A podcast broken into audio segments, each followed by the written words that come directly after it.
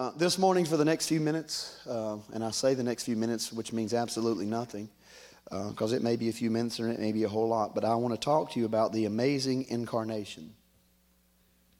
Uh, I'm going to read some of my notes and I'm going to read some scripture, and then I'm going to read some of the popular sayings and beliefs of the early church fathers. Because um, I believe that uh, we do have the scripture, but um, I think that if we can go back in church history and see things that were believed and taught and felt, then we, are, we live 2,000 plus years removed from these events happening. And yet, they carry incredible significance uh, for our life and time today because such is the mystery of, of godliness and such is the mystery of the incarnations that it happened over 2,000 years ago and, and still yet it bears significance. Now, we know Jesus was not born on the 25th of December. In fact, uh, many theologians believe that he was probably born sometime in the summer months. Um, however, um, we do know that based on winter solstice, which is a good day for me because that means it's the darkest, least uh, darkest day of the year. But the day after winter solstice, the days get longer and brighter. I'm looking forward to dark at nine o'clock. I don't like dark at five o'clock. You may like that, and that's okay if you do. I don't like I don't like winter. In fact, I told my wife whenever uh, we choose to and can afford to, we're going to move to a place where we visit winter and it's not imposed upon us for three or four months. I don't like it. I don't like cold. Uh, but it, yes, it does. It is the winter solstice, but to me, it just speaks of the, the going down of an old day and the rising of a new day. So I think it's a perfect time to celebrate the birth of Jesus Christ. So, in a few days, obviously, we're all going to celebrate Christmas, or many of us, hopefully, most of us will. And for us Christians, it's more than a time of gift giving and a time of sharing with friends and family. And yet, with every passing year, and you saw it with every passing year, the, you know, they turn the clock back on when you start shopping. You can't hardly get through Thanksgiving anymore without people getting ready to go beat themselves up over getting to the best deals in the world, you know. So it's funny that at 12 o'clock on Thanksgiving Day, we're all sitting around the table and we bless our food and we're so thankful for everything. And by 3 o'clock, we're ready to punch everybody in the face that took our parking spot at Walmart and Target so we can get a gift to give, which is supposed to be signifying, you know, the gift that the Father gave and then the gifts that the wise men brought uh, to, to toddler Jesus, more likely. He was not a baby when they brought those gifts. He was probably two or three years old. But we celebrated at Christmas. Um, but in the hustle and bustle of buying and in, in, and, and feeling the pressure to buy and the pressure to perform, we forget the meaning of Christmas sometimes. In fact, for many years, I really enjoyed Thanksgiving more than Christmas because to me, Thanksgiving was like Christmas but without the commercialism. You know, you just kind of sat around and fellowshipped and had fun. Eat, you know, played football or didn't play football, watched some television, and, and sit around. We used to, my, and my family used to play cards. Uh, the Yoakums are famous, Diane, aren't we, for playing cards and board games and just time together. And you didn't have to worry about who bought whom what. But these days, Christmas is all about what did you get, what did you not get, and the whole day can be ruined if you didn't get what you expected. And we forget that the reason that we celebrate Christmas has nothing to do with what we're going to get, but with what was given to us over 2,000 years ago. And it would be good for us in this season. This is not revelatory, this is just good information for us to refocus, recalibrate, and maybe even repurpose this, this Christmas uh, to mean something more than just what did we get and could we afford to give everything that they wanted. When I think back, when I think back over the Christmases that I celebrated, and, and this is with my family, with my, with my mother and father growing up, I remember two specific times that I received a gift, and I remember the gift. And one of them was I received the first set of drums that I ever got. And the second one was the first real set of drums that I ever got, which was a set of pearls that are still in my, my basement. My son plays them. He used to play them on the daily. Now he plays them maybe once or twice, you know, every other week. But they're still there. Besides that, I cannot tell you a single thing that I ever got in, on Christmas Day as a gift as a boy growing up.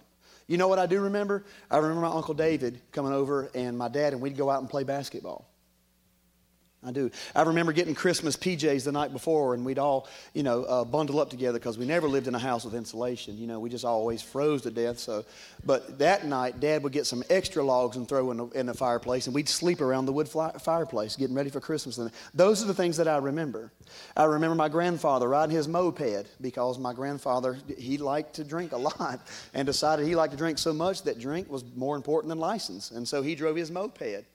20 miles one way to come and visit us, and we'd hear him coming, Papa, Papa, Papa, Papa, Paul's here. And we'd go out and run and meet him. We didn't know then. We just thought it was cool that he had a, you know, a, a little, we thought it was a motorcycle. We didn't know it's because he had a habit. We didn't care. And all six of us would go and pile up on him when he got there. And then my, my, my dad's sisters, Sherry and Charlie, would come, and aunt and uncle, and they would always give us a $5 bill. And it was the greatest thing ever. Not because it was $5, but because we knew when they showed up, it meant we got some money. By and large, my memories as a child, the point I'm making is not what I received. It was literally the time spent together. This was a time when you're not working, everything else doesn't have your mind. You're literally focused on this one thing, and this one thing is togetherness.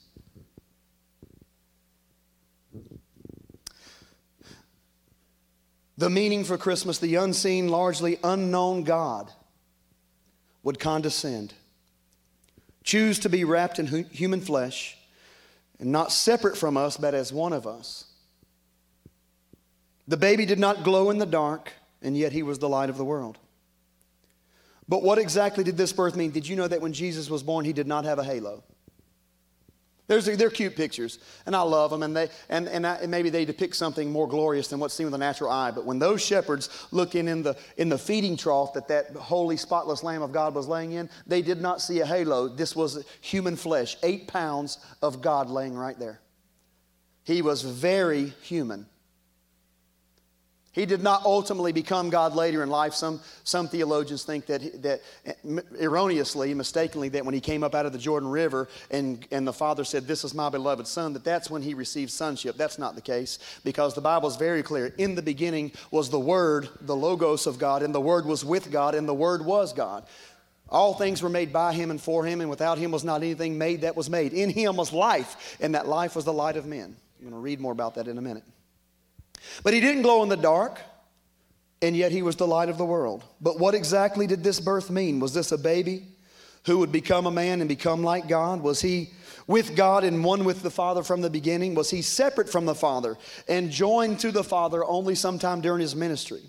If so, what are the implications of this birth and what about this Emmanuel exactly? What about this mysterious incarnation?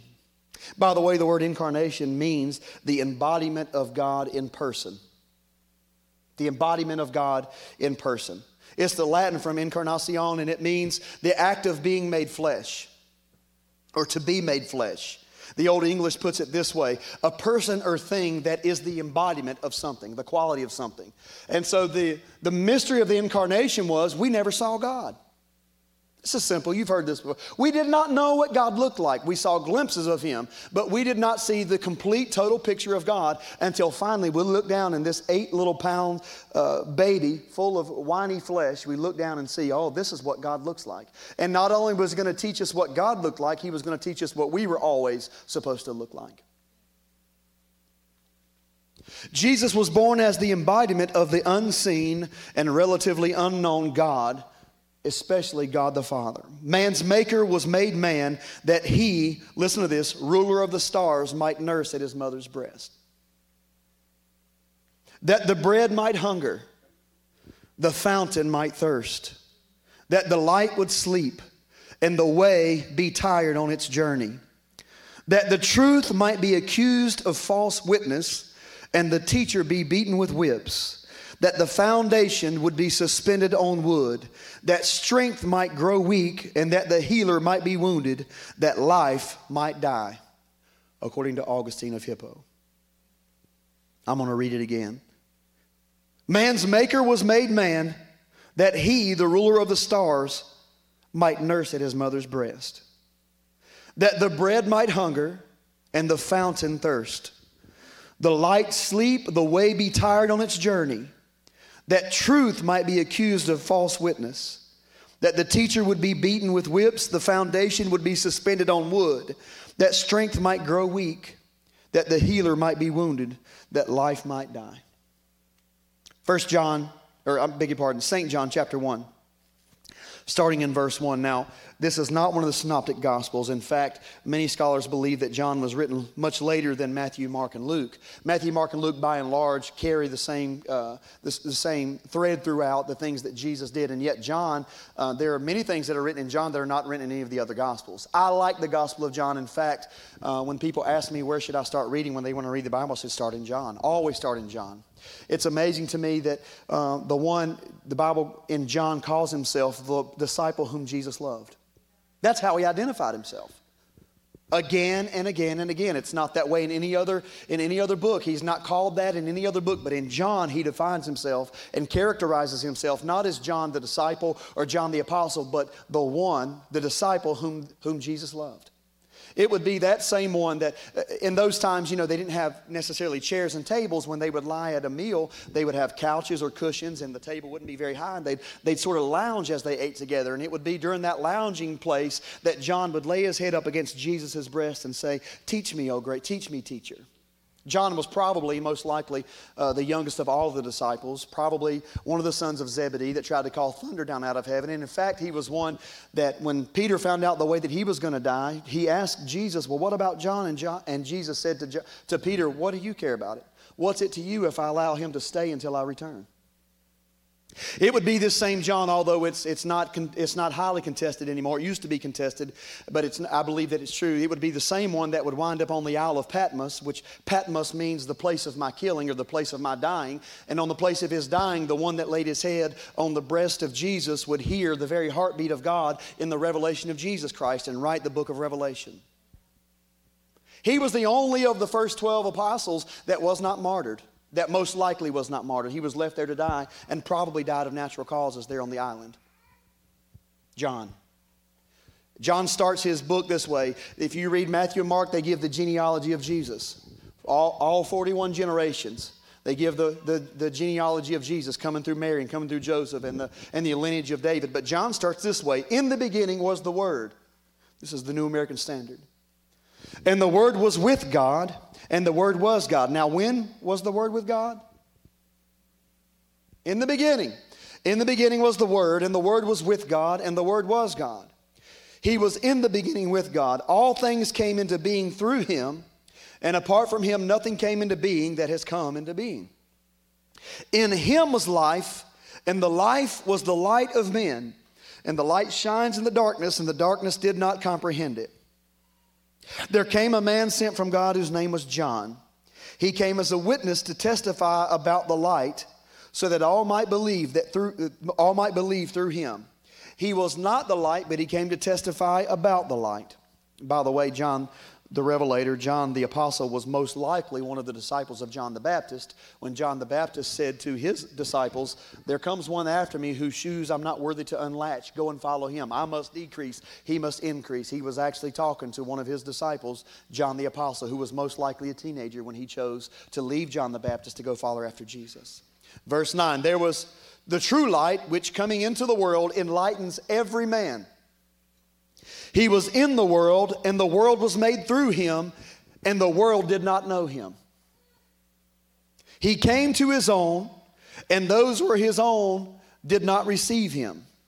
The King James says, He came to his own, and his own received him not. Yet as many as received him, to them he gave the right to become the children of God, even to them who believe in his name, who were born not of blood, nor of the will of the flesh, nor of the will of man, but of God.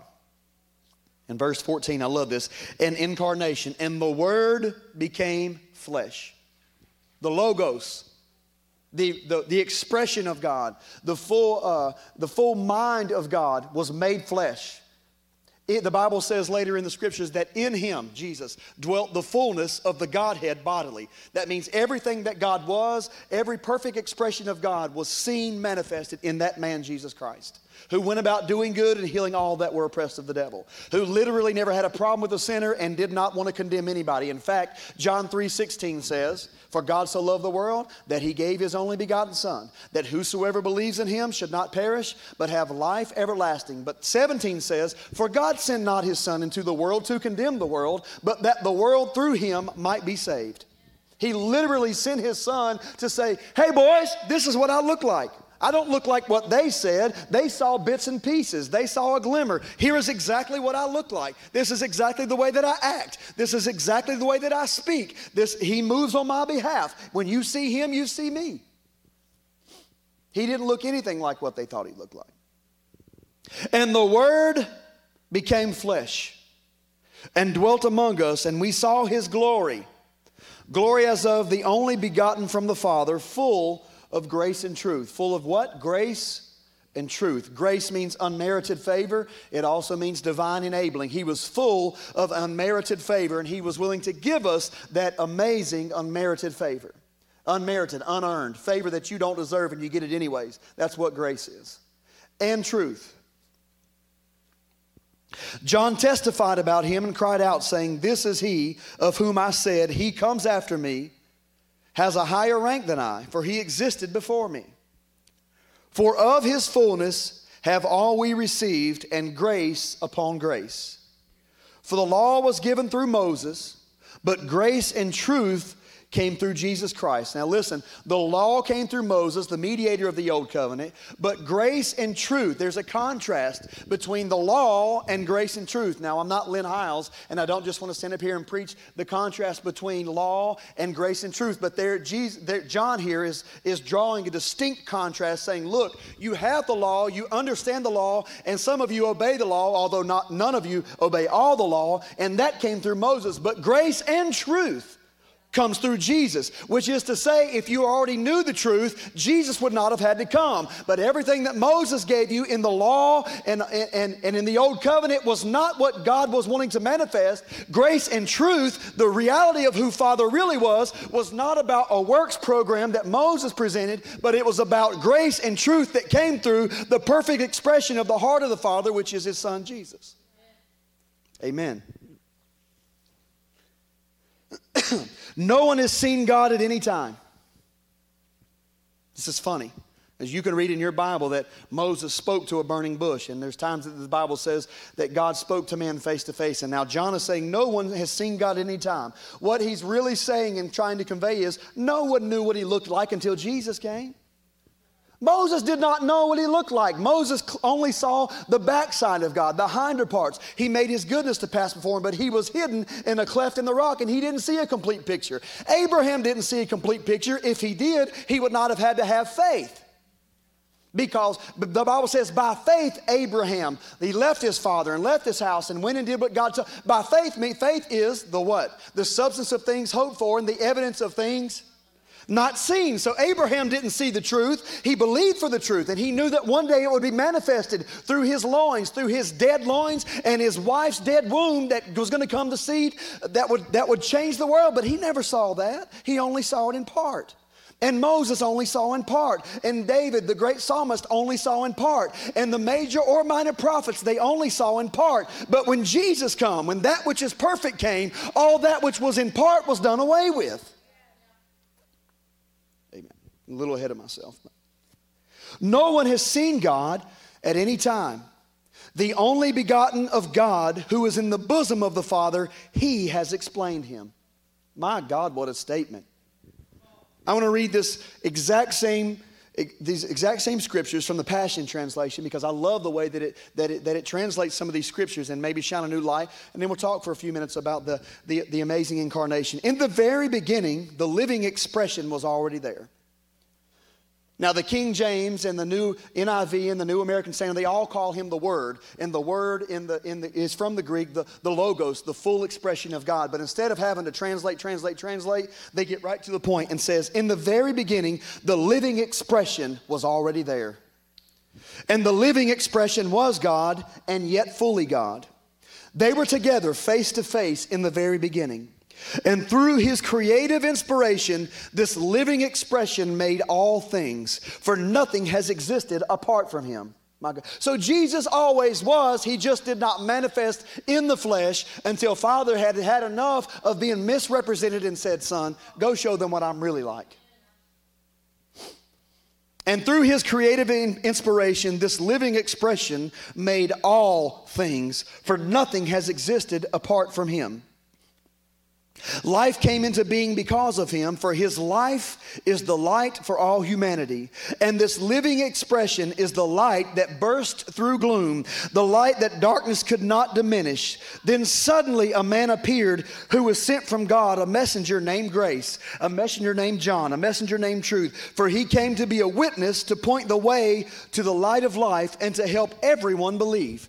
John was not that light, but he came to show who is, for he was merely a messenger to speak the truth about light. For the light of truth was about to come into the world and shine upon everyone. He entered into the very world he created, and yet the world was unaware. I just want to put, put this here for you. In the, in the original coming of Christ, he came to his own and his own did not receive him. What if in the return of Christ, he's already come into his own and we didn't, he didn't come the way we expected, so none of us notice it? Just chew on it for a minute. Not necessarily revelatory, but something you might want to think about. He came to the very people he created, to those who should have recognized him, but they did not receive him. Am I talking from 2,000 years ago or am I talking from today? Because it sounds like today. He came to the very people he created, to those who should have recognized him, but they did not receive him. And it reminds me of Jacob. Remember when Jacob put his head on the stone and he, and he had the dream of the ladder that ascended into heaven? The Bible says that he saw angels of God doing what?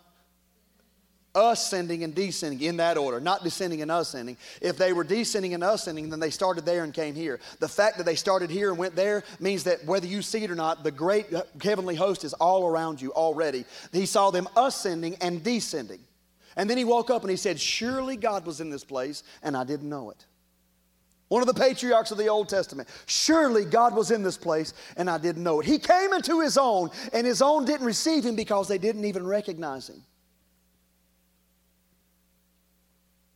The one that Moses and Abraham and Joshua and the prophets and the psalmist, uh, major and minor prophets prophesied about, he's there in the flesh and they have no clue who he is.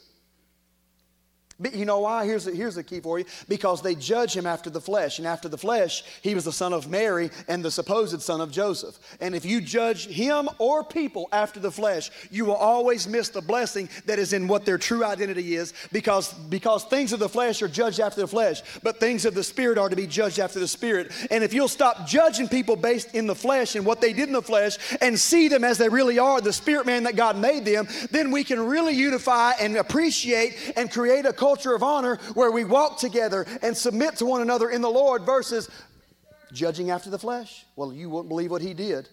You're not a human doing, you are a human being. And you came into being, according to this, because the living expression spoke you into being. All things were made by him, and without him was not anything made that was made, including you. So if we're going to judge people after the flesh, we're going to miss God's best. They judged Jesus after the flesh and missed the fact that their redemption was walking right in front of them. Sometimes I have to wonder how many times we miss an ultimate blessing because we judge the people that are with us every day after the flesh instead of judging them after the spirit. And why did God send this person into my life?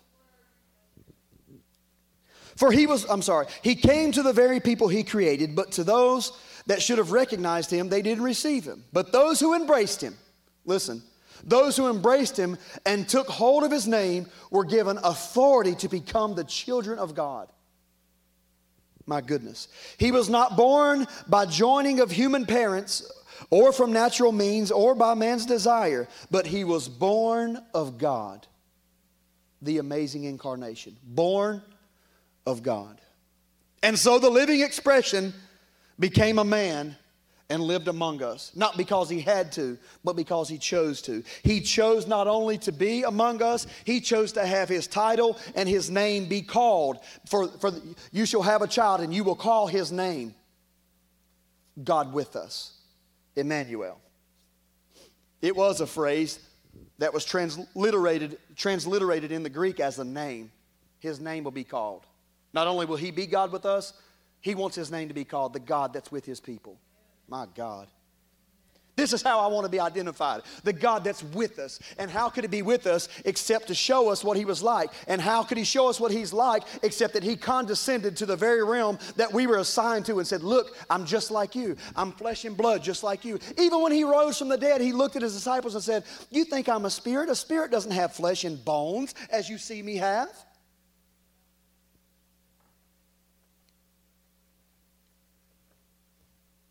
And so the living expression became a man and lived among us, and we gazed upon the splendor of his glory, the glory of the one and only who came from the Father overflowing with tender mercy and truth.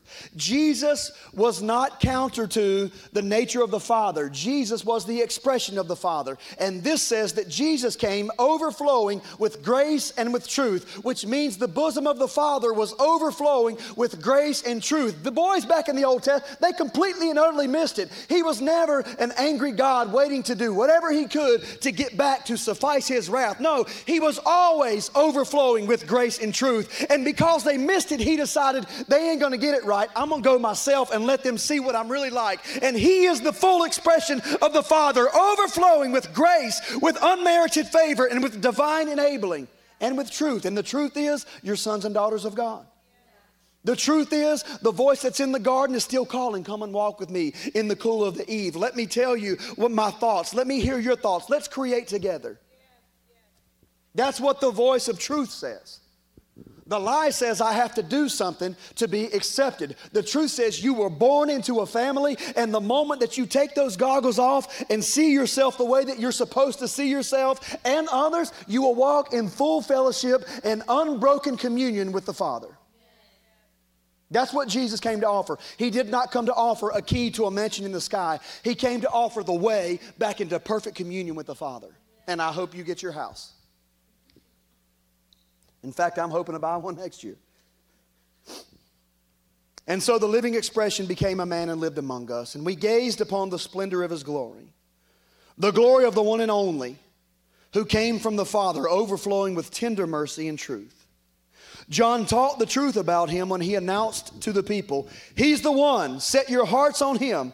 I told you he would come after me, even though he ranks far above me before, because he existed before I was even born. And now out of his fullness we are fulfilled. And from him we receive grace heaped upon more grace. I love the scripture that uh, on down the New Testament it says, where sin did abound, where there was a whole bunch of sin, there's a whole lot more grace. The Bible, the King James says, and where sin abounded, grace much more did abound, which means sin was a molehill, but grace is a mountain. and in the shadow of that mountain, you don't even see sin. There's so much grace and so much truth pouring from the bosom of the Father that you would lose your sin consciousness if you ever became God conscious. And if you become God conscious, you'll see Him as He really is. And in seeing Him as He really is, you'll see yourself as you really are. And when you see yourself as you really are, you'll see your brothers and sisters as they really are. And when you do all of that, you can love God as you love yourself, and you can love yourself, and then you can love your neighbor as you love yourself.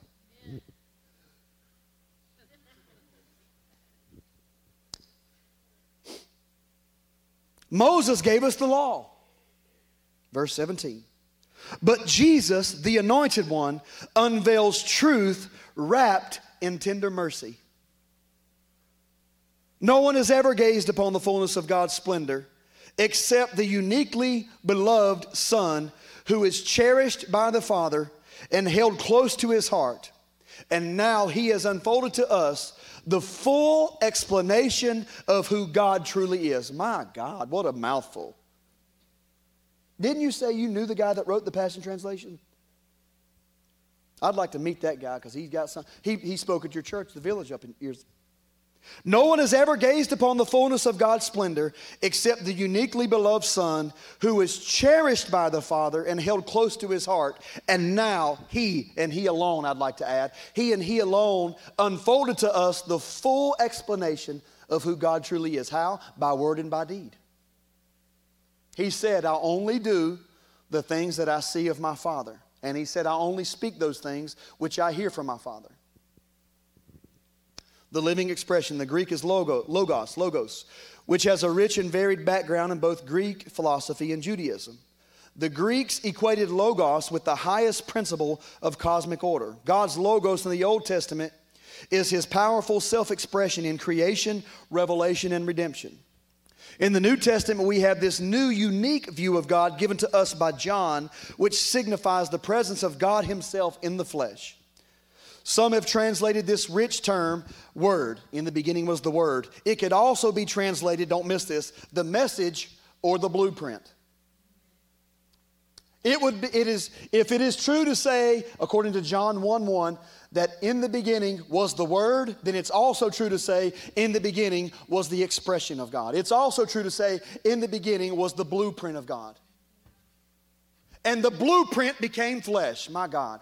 When we read it this way, we don't just read a, a, a, Bible term that we understand in Christianese that Jesus is the Word. We say, well, if He's a blueprint, then He can't just be a manifestation of God. He must also be a manifestation of what we should look like.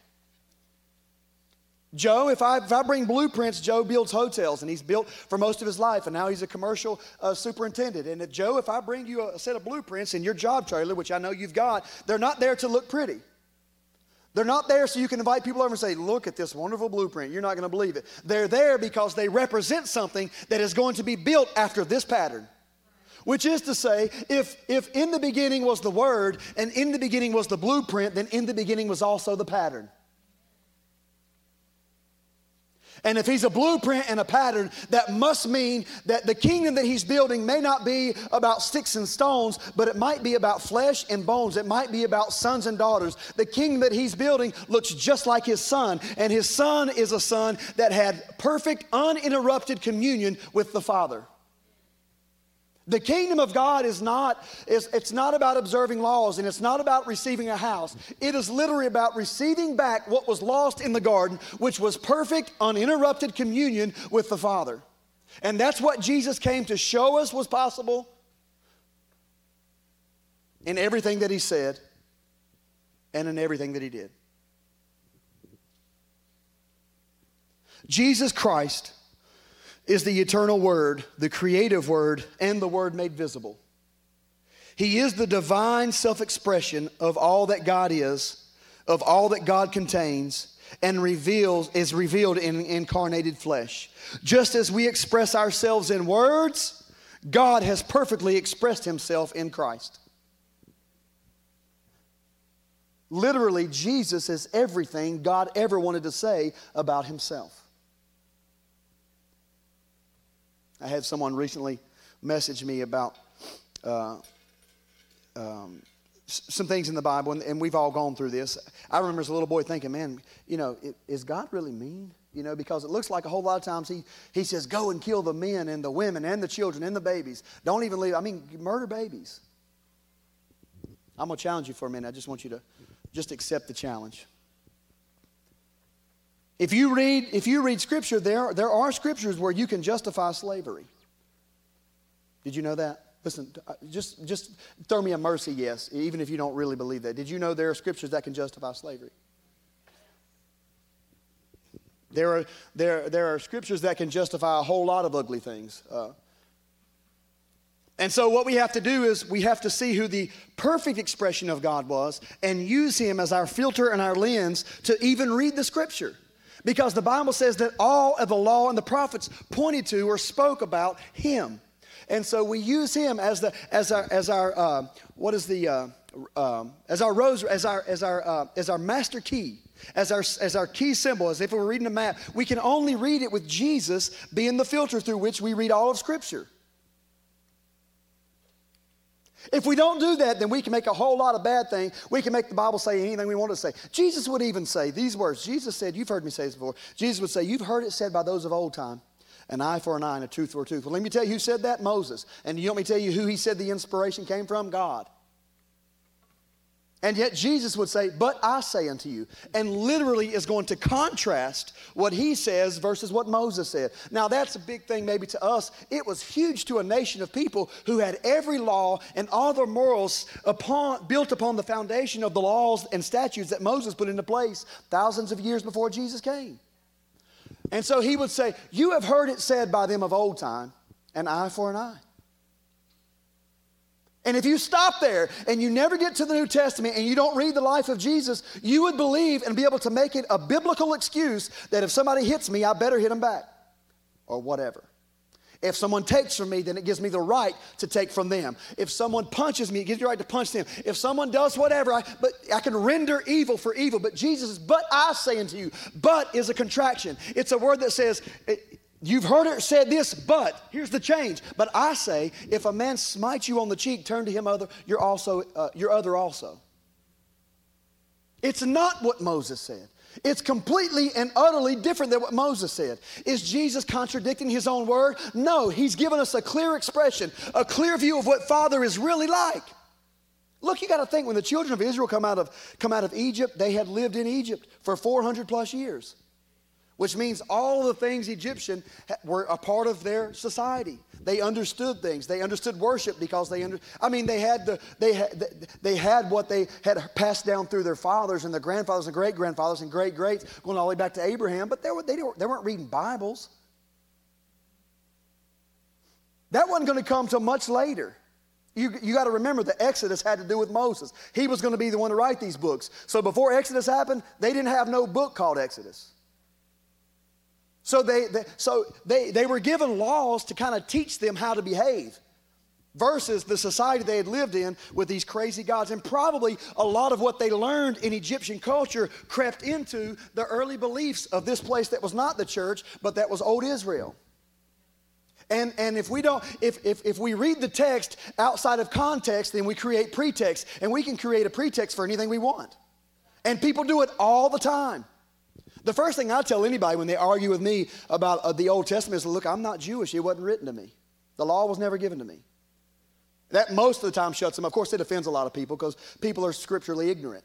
And they think that the Ten Commandments were given to everybody. The Ten Commandments were not given to everybody. The Ten Commandments were literally given to Israel, the Jewish people, and the Jewish people only. Now, are there good things in the Ten? Yes, of course. You should not kill people. That doesn't mean go out and kill. It just means the Ten Commandments were not given to you. Jesus was given to you and the Holy Spirit was given to you. He said that, that, he said, My law was written upon stone tablets, but no longer would that be the case. But in the new covenant, I'll write my law in their hearts. Which means the Spirit, the Holy Spirit, the very Spirit that was contained in that body of Jesus. When Jesus, that's why Jesus had to die and ascend. When he ascended, he sent the same Spirit that was in him and only in him into all the earth and said, Now you can be free and be empowered to live as the sons and daughters that you always were. So you don't have to worry about reading laws and say, this is what I should or shouldn't do. Oh no, Holy Spirit is inside of you, directing you and pointing you. And if you make a mistake, you know that's not the right thing. It's not you're an ugly, guilty thing. No, you're his children. When my kids don't make them, when my kids make a mistake and they make them often, I don't look at them and go, you are the stupidest, dumbest little thing I've ever seen. I just wish you hadn't been born. If you're a parent that says that, shame on you. You should, you should, you should be horsewhipped. just kidding. Cut that part out the.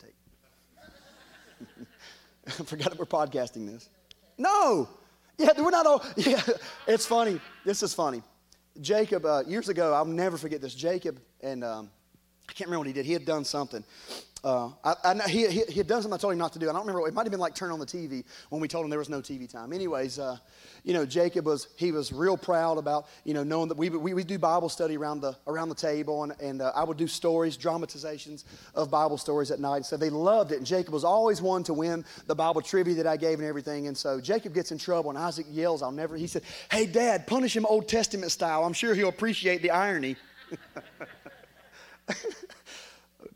punish him Old Testament style. I said, God, boy. Yeah, because Old Testament style, if your son disobeys, come up here, Tandon. Tandon's an easy one. Where's his, where is Tandon? They're busy? Oh, really? Tandon is in trouble. See, he's going to get busted Old Testament style after church. He's going. You could take your kid outside the city walls, pick up rocks, and stone them until they bled to death, crushing their bones. Now, that is Scripture. How many people think that Jesus ever had an interest in that? If a woman committed adultery against her husband, whatever that looked like, you could take, you were literally, according to the law, you take her outside the city walls, you pick up stones, and you throw them until it crushes her bones and crushes her skulls, and she lays there and bleeds to death, and you take pride in doing it. In fact, that is the very thing that the Pharisees and Sadducees, when they brought the woman who was caught in the very act of adultery, which means the same day, and throw at Jesus' feet, Moses says in the law that she's to be stoned to death. What do you say? Jesus kneels down and writes in the dirt. And then he looks up and says, I tell you what, boys, whichever one of you has no sin, you get to cast the first stone. And you know what happened one by one? They, they drop the rocks and they walk away. Now, she didn't see him walk away until Jesus kneels down in the dirt and writes again. And then he says, uh, probably as, as, as an unveiling of a truth, Where are your accusers? She finally looks up because her face was in there and she said, Oh, I have none.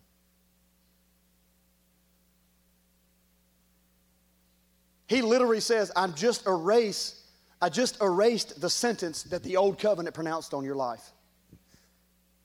When people are caught in, in acts of shame or whatever, for whatever, most of the reason that, or, or most of the time when people do things, we judge them based on the what and we don't have a clue of the why. And if you don't have a, if you don't, if you don't know the why behind why people do stuff, if you really don't, it's probably better for you not to insert anything, including your thoughts, your ideas, or what you think should or shouldn't happen. It'd be better for you to, you know, zip it.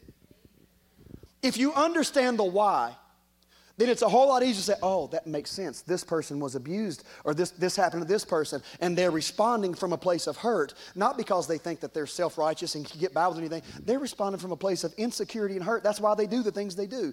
And so when you, when you come to that place, then you can speak to that insecurity, heal that person, and not stone them to death, nor stone the other people to death. And he looks up and says, I have none. And Jesus says these words Neither do I condemn you because the Son of Man came not to condemn the world, but that the world through him might be saved. John 3 17. You know what she does? She looks in, for the first time, she looked into the eyes of a rabbi. I mean, it's very telling that they knew where she was committing adultery. Probably a couple of them might have visited her house a time or six. She was caught in the very, I mean, they, they sprung a trap on this woman. Isn't that crazy? They didn't care anything for her, and they didn't care anything for Jesus. They literally just wanted to trap him. And so they throw him at it, and he says, Word, I don't condemn you either. Go and sin no more. And his go and sin no more was not, now if you do this again, no, it was, hey, I'm going to free you from feeling like you have to do this because you're looking in my eyes and you're 100% approved and you've never touched me. You just laying at my feet crying. You didn't have to do something to me to be rewarded or be paid. I'm going to give you the fullness of grace just because you're my daughter. And for the first time, she looked in the eyes of a man that didn't want to take advantage of her and didn't want anything from her, but he came to give something to her. And what he came was to give life and life more abundantly. Here's life more abundantly. Go, daughter. You don't have to live this lifestyle anymore. Go. You don't, here's sin means missing the mark, missing the highest order. You don't have to miss the mark. Here's the mark. You're a perfectly loved and righteous daughter. So stand up. That's the mark. You don't have to live below that anymore. That's what he said. Jesus was and is the only perfect expression of the Father. It did not come in the Old Testament. All of what was spoken and written, uh, we don't throw the Old Testament away. Don't mishear me. We don't throw that away. No, because we have valuable lessons that point to Jesus. But it also helps us to understand human reasoning whenever they're coming to understand. Of I heard, I think it was, it might have been Brad Jersak. Mark, you might know. He said that the, the Scripture is fluid. The, the Scripture it, it, it, and it's polyphonic, which is to say it has many voices. But all the voices point to the one who is the voice. If you hear me preach today and, and Christian next week and Mark or, or, or Canby or Dave or who or Rich or whoever next week, none of us are going to sound exactly the same, but we're all going to point to the same voice. Does that make sense? And the one voice and the one ex- expression, the perfect expression, was Jesus who came full of grace and truth. That is what the incarnation was about. It was Father saying, They have no idea what I look like.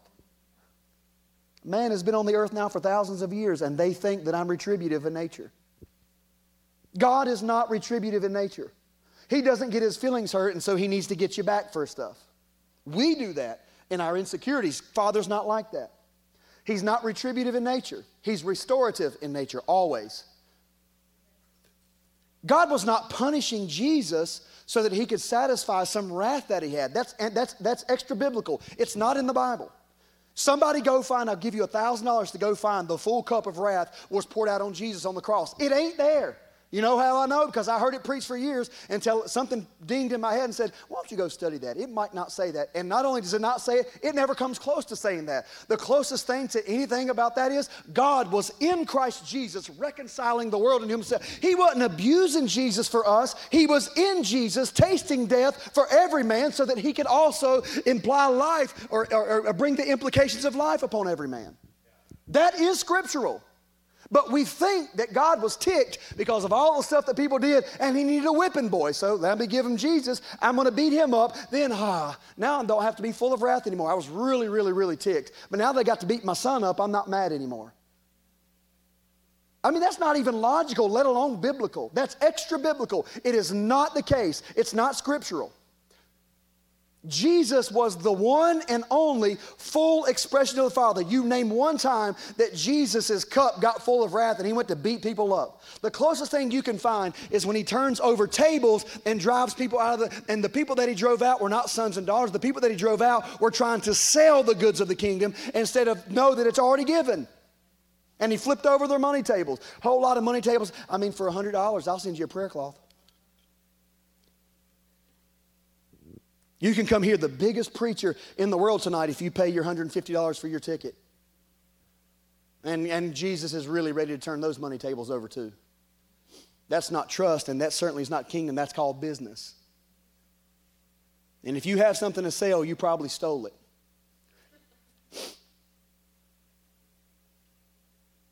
Jesus didn't look like that. When they brought sinners to Jesus, what did he say to them? All the time, every time he went about healing good, or healing, or doing good, and healing all that were oppressed of the devil. That's what he did. If they came to him and said, Lord, heal me, he never said to them, hey, I, man, you should have got me last Sunday. I was really anointed then. There was anointing for healing on me last week, but I don't know right now. I don't know. Let's see. Let's get some. Let's get some songs, guys. Get get a couple of fast ones and get that real slow, and everybody cries, and I'll see if I can heal them then.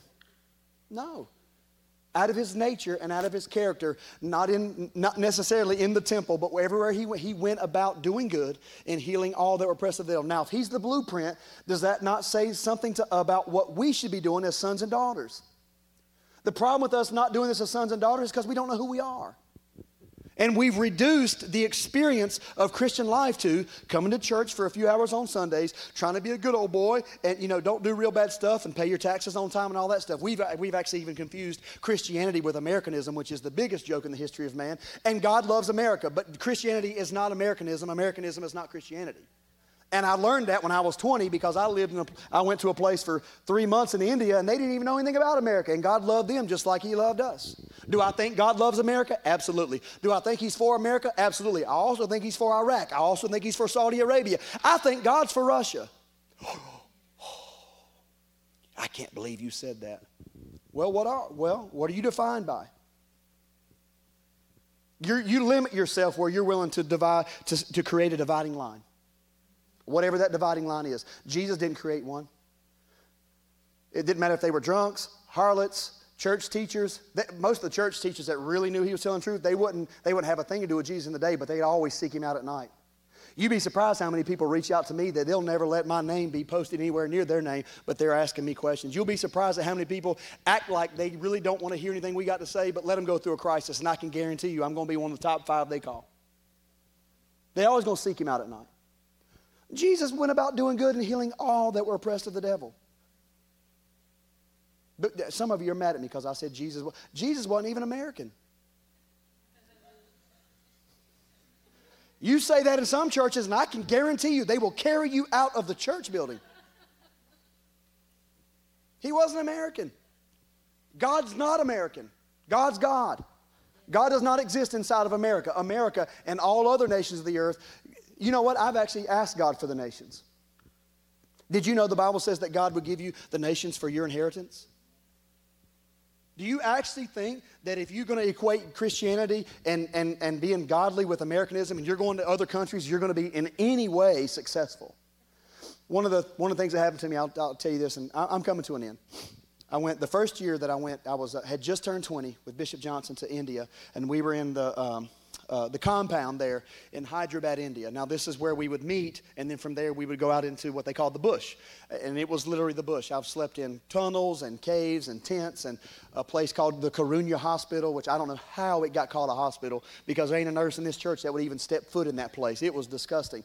In fact, one night from the Karunya Hospital, they came and asked us to come several hours away to pray for a boy who had been bitten by a cobra, and by the time we got there, he had died. And I didn't have faith at that time to say, get up off of that, get up off of that stone slab that you're laying on, because that's what he was. His body was swollen up. His mother was sitting on the stairs crying. They had torches around him, and I didn't know what, as a 20 year old, I was looking at.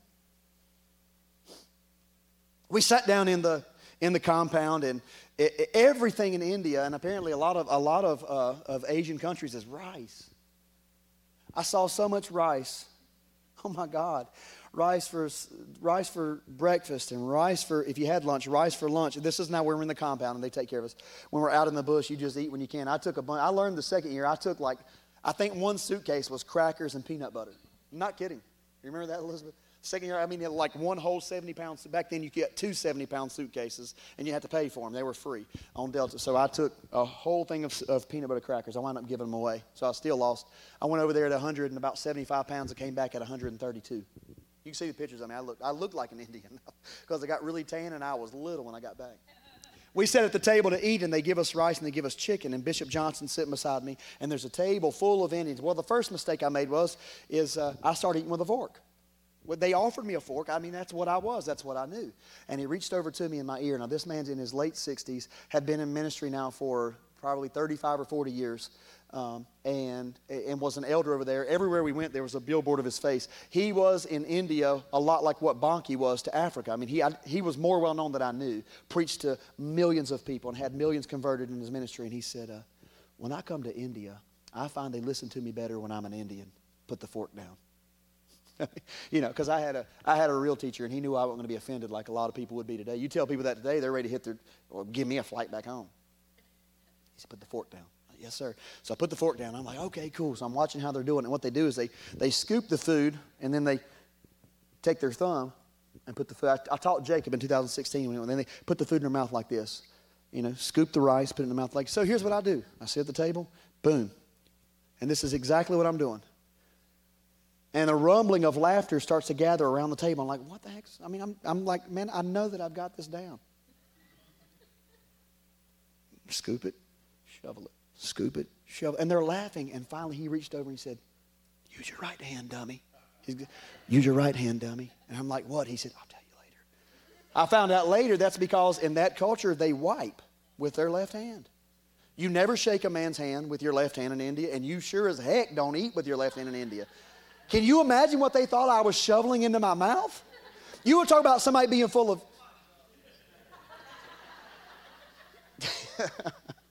yeah, they're, so you're all laughing. They were laughing. I'm like, great. And he loved it. Bishop Johnson loved it because it made me look like an idiot, which I was.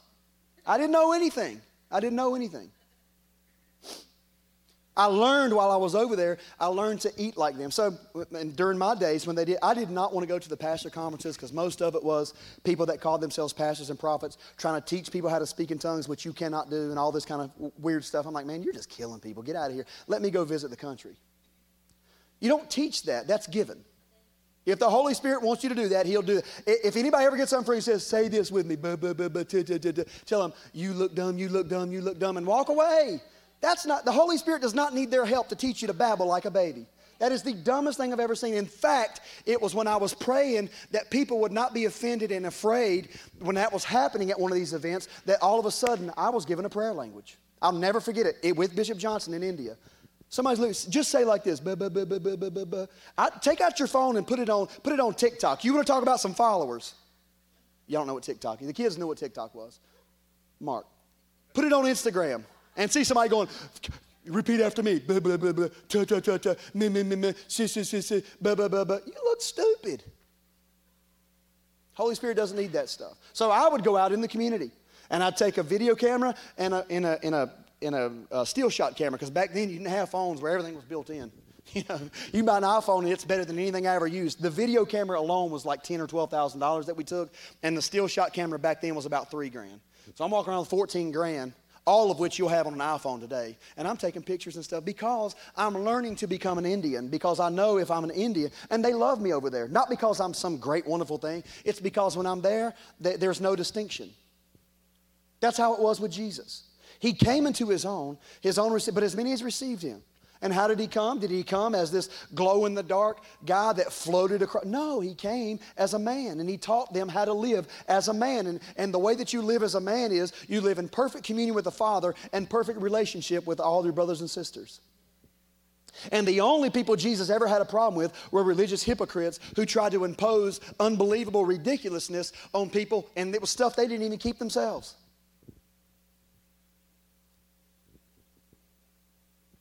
He was not just the Word of God, not just the Logos, he was the perfect, not just the perfect expression, the perfect blueprint.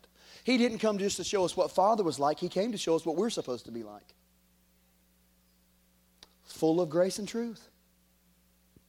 Are you full of grace? I'm finishing, I'm closing. Are you full of grace? Are you full of truth? If you look in the mirror and say something negative about yourself every day, you're not full of truth. That's the lie. Are you full of grace? Do you give undeserved favor? We can judge each other real quick going to the parking lot when we're shopping. I can tell you whether you walk in, in unmerited favor or not.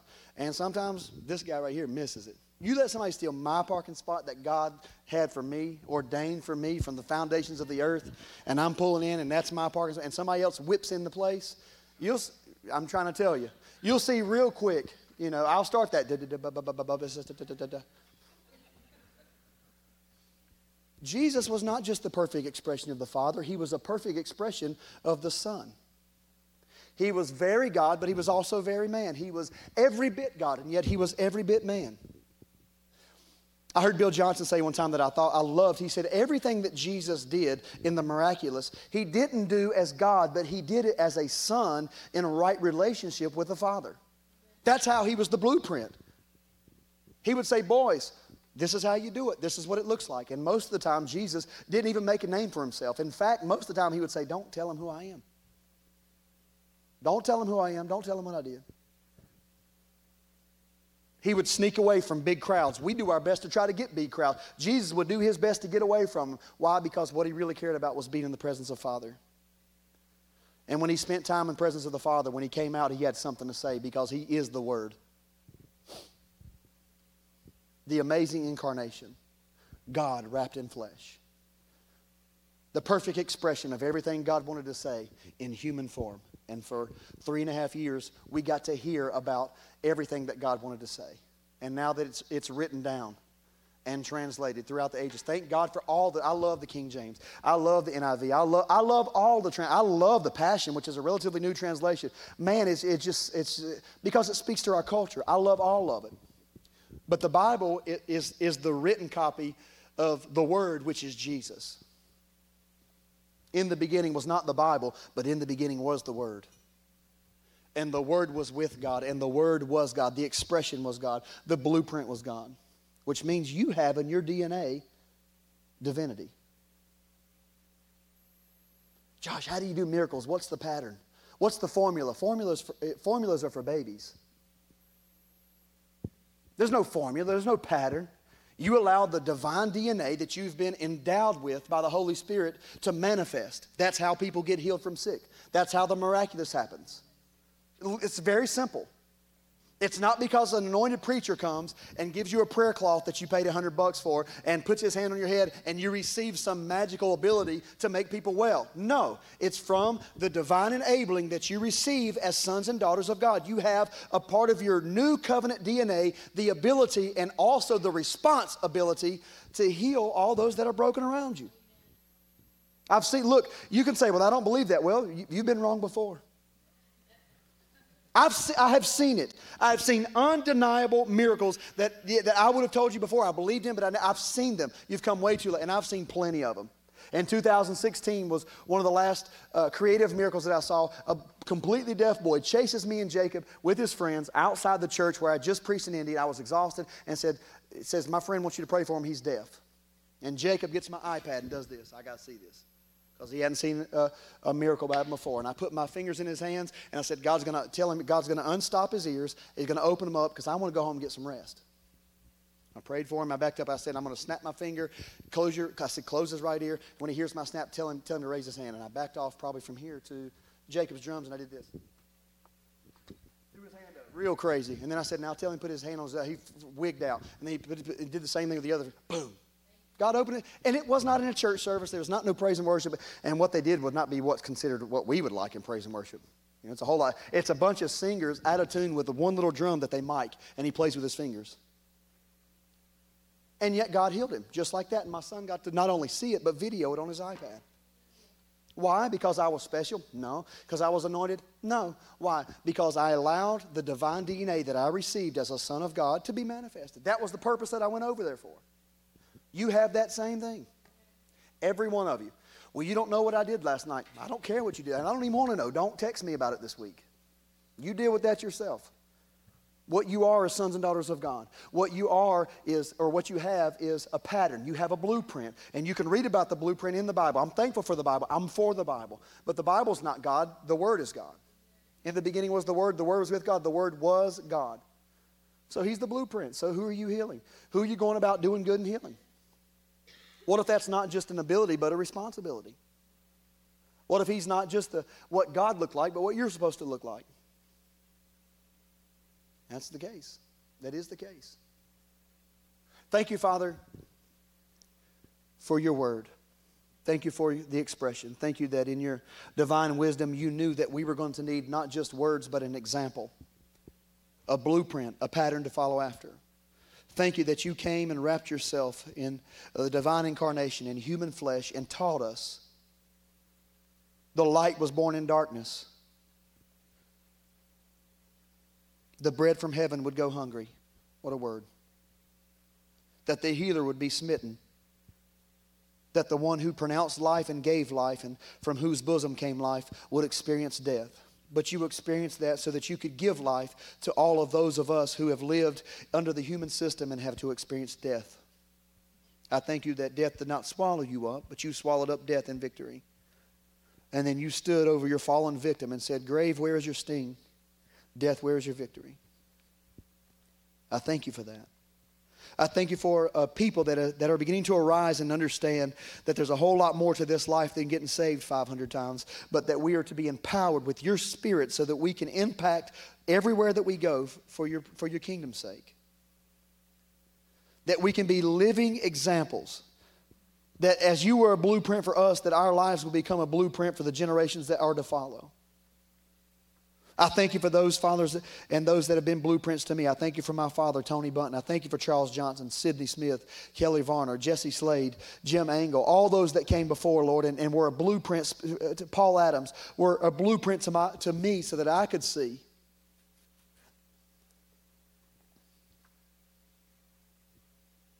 Pray that our lives would become a blueprint for the generations to follow. That we would pass our divine heritage on to the next generation. And that we would not leave it to the next generation to discover for themselves, Lord, but that we would teach them by example what it is to be sons and daughters of God.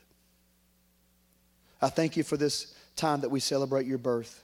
Not your, just your birth as a natural happening, but your birth in your people. I pray that we live anew in the revelation that the divine incarnation was more than just God come in the flesh but it was God giving us a perfect expression of Himself and a perfect expression and blueprint of what we are to be like. Help us to run our race well. Help us to remember in this season that it's not about stuff, but this season is about you in Jesus' name. Amen. Amen. Amen. The divine incarnation. Thank you for bearing with me this morning.